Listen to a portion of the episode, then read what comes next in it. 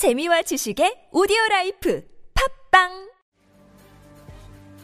북한의 상어급 잠수함은 배수량이 300톤밖에 되지 않으며 연어급 잠수함들은 130톤밖에 되지 않는 잠수정들이지만 어울리지 않게 무려 533mm나 되는 구경에 중어뢰를 탑재하고 다닙니다. 이는 현존 어뢰 중 두 번째로 큰 체급이며 만재 배수량이 52,600톤이나 되었던 티르피츠 전함이 이 같은 533mm 어뢰를 사용했다는 점을 생각해보면 엄청나게 과한 무장인데요. 이 어뢰를 맞으면 배수량 1만 톤이 넘는 이지스 구축함이라도 단 한 방에 두 동강이 날 수 있습니다. 하지만 북한의 잠수함 전력 중 주를 이루고 있는 소형 디젤 잠수함들은 바닷속의 경운기 이라 불릴 정도로 정숙성이 떨어지며 북한 해군의 잠수함들은 단거리 침투, 매복, 기습에 특화되어 있을 뿐 전면전이나 일정 규모 이상의 군사적 충돌에서는 의미가 없는 전력으로 평가받고 있습니다. 영상을 재밌게 보셨다면 구독, 좋아요, 알림 설정 부탁드리겠습니다.